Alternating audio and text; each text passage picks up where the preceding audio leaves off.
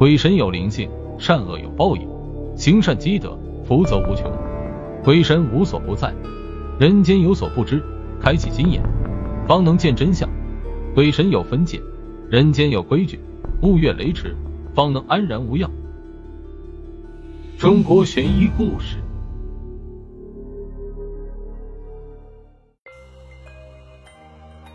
三百六十行，每一行都有很多人在做，并非是谁独此一家，所以一些行业就会有很多同行。这么多人都做同一个买卖，如果没有一个共同默认的规矩，那肯定是不行的。举个简单的例子，在我们农村老家，每隔五天就会有一个大的露天集市，很多买卖人都会去市场上摆摊。集市说大不大，说小也不算太小，都是卖些日用品。食物和一些廉价衣服的摊位之间相隔也不是很远，经常会有两个所出售商品都一样的摊位，相隔一两步远的样子。当你去问东西价格的时候，两个摊位绝对是一模一样，都不带差一丁点的。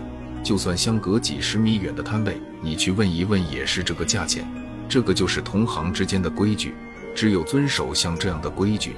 大家才能够公平竞争，长久的生存下去。像是统一货物价格，只是明面上的规矩。一些商家们为了赚钱，渐渐的也有了一些上不了台面的东西。这些东西只是暗地里面操作，同行之间谁都知道，但是谁也不会揭穿，因为大家都在这么做。还举个很简单的例子，我们去街边的露天水果摊买水果的时候，就会看到摊主不停的往水果上。用喷壶喷洒着像是水一样的东西，当然了，这可不是一般的水。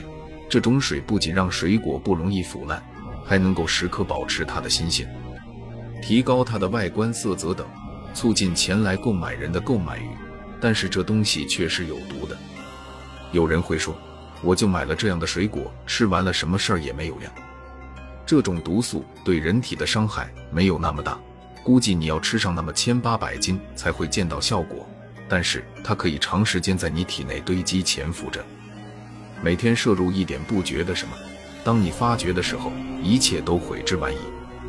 奸商就是这样坑人，其实他们也不容易，之所以这样做，也就是为了多赚一点钱而已。但是有句老话说得好，害人终害己，因果轮回，报应不爽。当你想要坑害别人的时候，千万记得多想一想，报应会不会落到你自己的身上。张小开今年三十岁，是一家小餐馆的老板。餐馆的规模不大，主要是卖一点早点什么的。由于价格便宜，东西给的又多，生意还算挺不错的。每天的客人都是络绎不绝，特别是每天早上的时候，两口子简直都忙不过来。小开店里的早点主要是豆浆和炸油条。每天一大早，小开就会骑着摩托车去熟悉的那家豆腐坊。打来两碗水瓶豆浆之后，倒出来一大碗留着自己喝。之后将剩下的倒进锅里，加上一点豆浆粉。之后就是根据来人的多少往里面加水。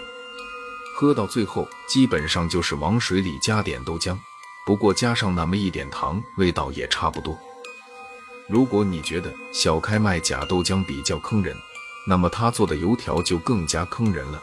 用的那一锅地沟油，连他自己都不记得是从什么时候开始用的了。只是当油变少的时候，再加入一点新油，这样做一个月下来，可以让小开多近一千块的收入。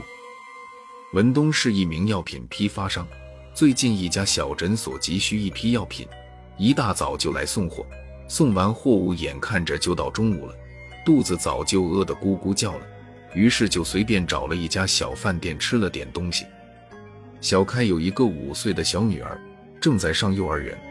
今天早上在送小女儿上学的时候，向小开要了二十块钱，说要打防病疫苗。小开两口子，但是正忙着招呼客人，就让小女儿自己去拿钱。之后自己坐着学校的通勤车来到了幼儿园。由于早上起得有点晚了，来不及吃早饭，小女儿就偷偷的拿了几根油条带到幼儿园来吃。油条这东西也不是什么稀罕玩意儿，但是小孩子嘛，对什么东西都眼馋，什么东西都觉得好吃，所以当看到小开女儿吃油条的时候，其他小朋友也都围了过来，流着口水，眼巴巴地看着。小开女儿很大方，加上带的油条也多，就和小朋友们一起分享了。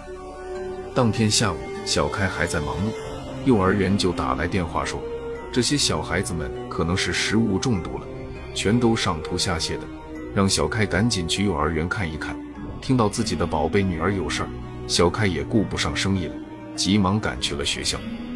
再说那个批发商吃完饭，开着车刚刚行驶到半路，就感觉肚子疼得要命，发现附近有个小诊所，看也没看，直接就钻了进去，买了一点止痛药。可是没想到吃完之后，不仅没有好，肚子疼得更加厉害了。无奈之下，自己拨打了幺二零，躺在车子里等着急救。小开由于急着赶去幼儿园，结果一不小心撞上了街边的护栏。摔伤被过路的巡警给送去了医院，医生急忙给小开止血、挂吊瓶进行急救，可是依旧依旧没能够把小开给救回来。就这样，小开被带到了阎王殿。巧合的是，在这里竟然还遇到了那个小诊所的大夫和那个药品批发商。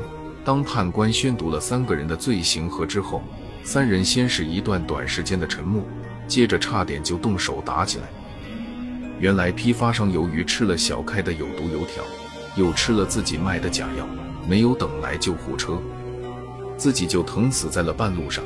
而小开急着去幼儿园，没想到发生了车祸，急救的时候也被用了假药，一条命也就交代在那里了。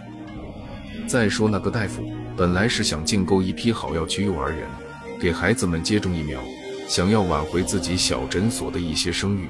另外，自己的小女儿也在那家幼儿园上学，可是没想到女儿吃了小开女儿带来的油条，就开始上吐下泻。